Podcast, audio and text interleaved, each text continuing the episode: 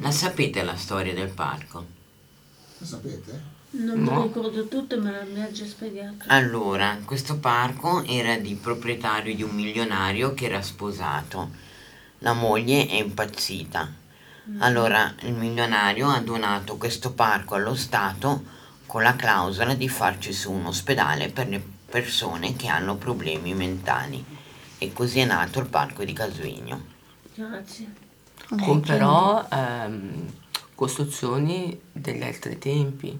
Sì, perché sì. ci sono costruzioni non moderne, le moderne sono arrivate ma una dopo. storia già di 180 tantissimi anni fa. fa, appunto, perché magari sopra la chiesetta c'è ancora quel piccolo, eh, quel piccolo, mm, quella piccola casupola, no? Un po' in stile non so cosa. Anni dove c'è la cosa elettrica dentro. E ecco, e anche lì era quella, un ristorante. È appunto no, per dirti che mm, certe cose, anche per esempio il viale dei Faggi, quello dietro al- alla Durna, qui c'è la Durna e qui c'è il viale dei Faggi, anche quello c'era già prima, eh. Buongiorno a tutti, sono Anita. Queste sono le pillole di Radio Casvegno. Pillole costituite da una miscela di suoni, rumore e parole per addolcire e attenuare la spiacevolezza. Stiamo trasmettendo da Radio Casvegno.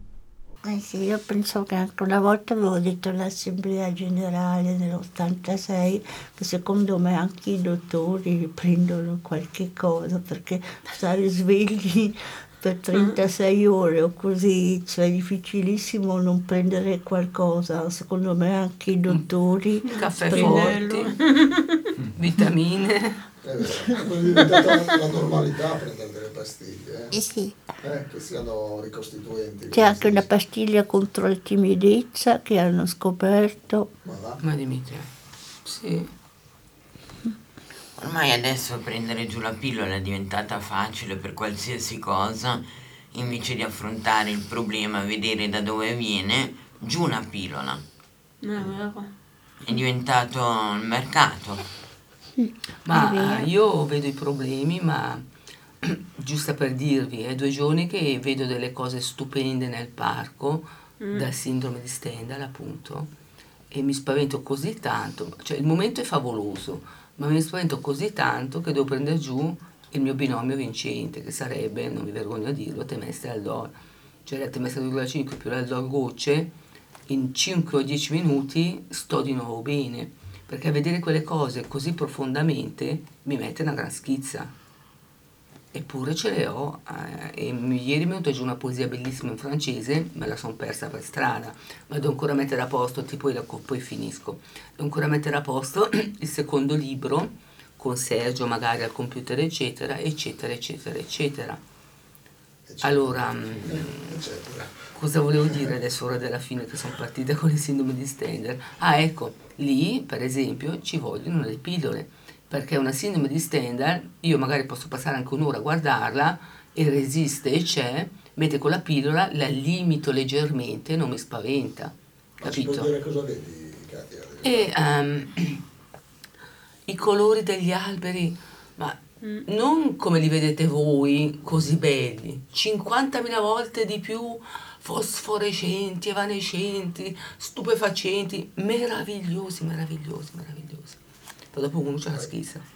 Io li vedo. Cosa però, schizza? Eh, lo so, Lo so. ma io li vedo ancora di più, capito? Ancora di più. Ancora di più. Esiste anche una sindrome di Stendhal che a Firenze tanti anni fa era una cupola ma così bella nella sua pittura che la gente andava in confusione mentale.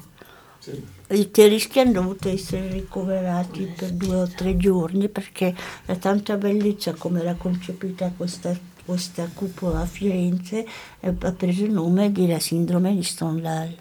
Stendhal era un, era un um, scrittore francese che ha scritto anche il, ne- lo- il rosso e il nero. Sì.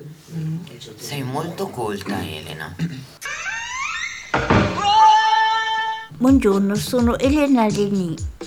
Pillole di Casvegno, costituite da una miscela di suoni, rumori e parole per indorare, addolcire, attenuare la spiacevolezza e alzare il morale senza fare tuttavia i moralisti.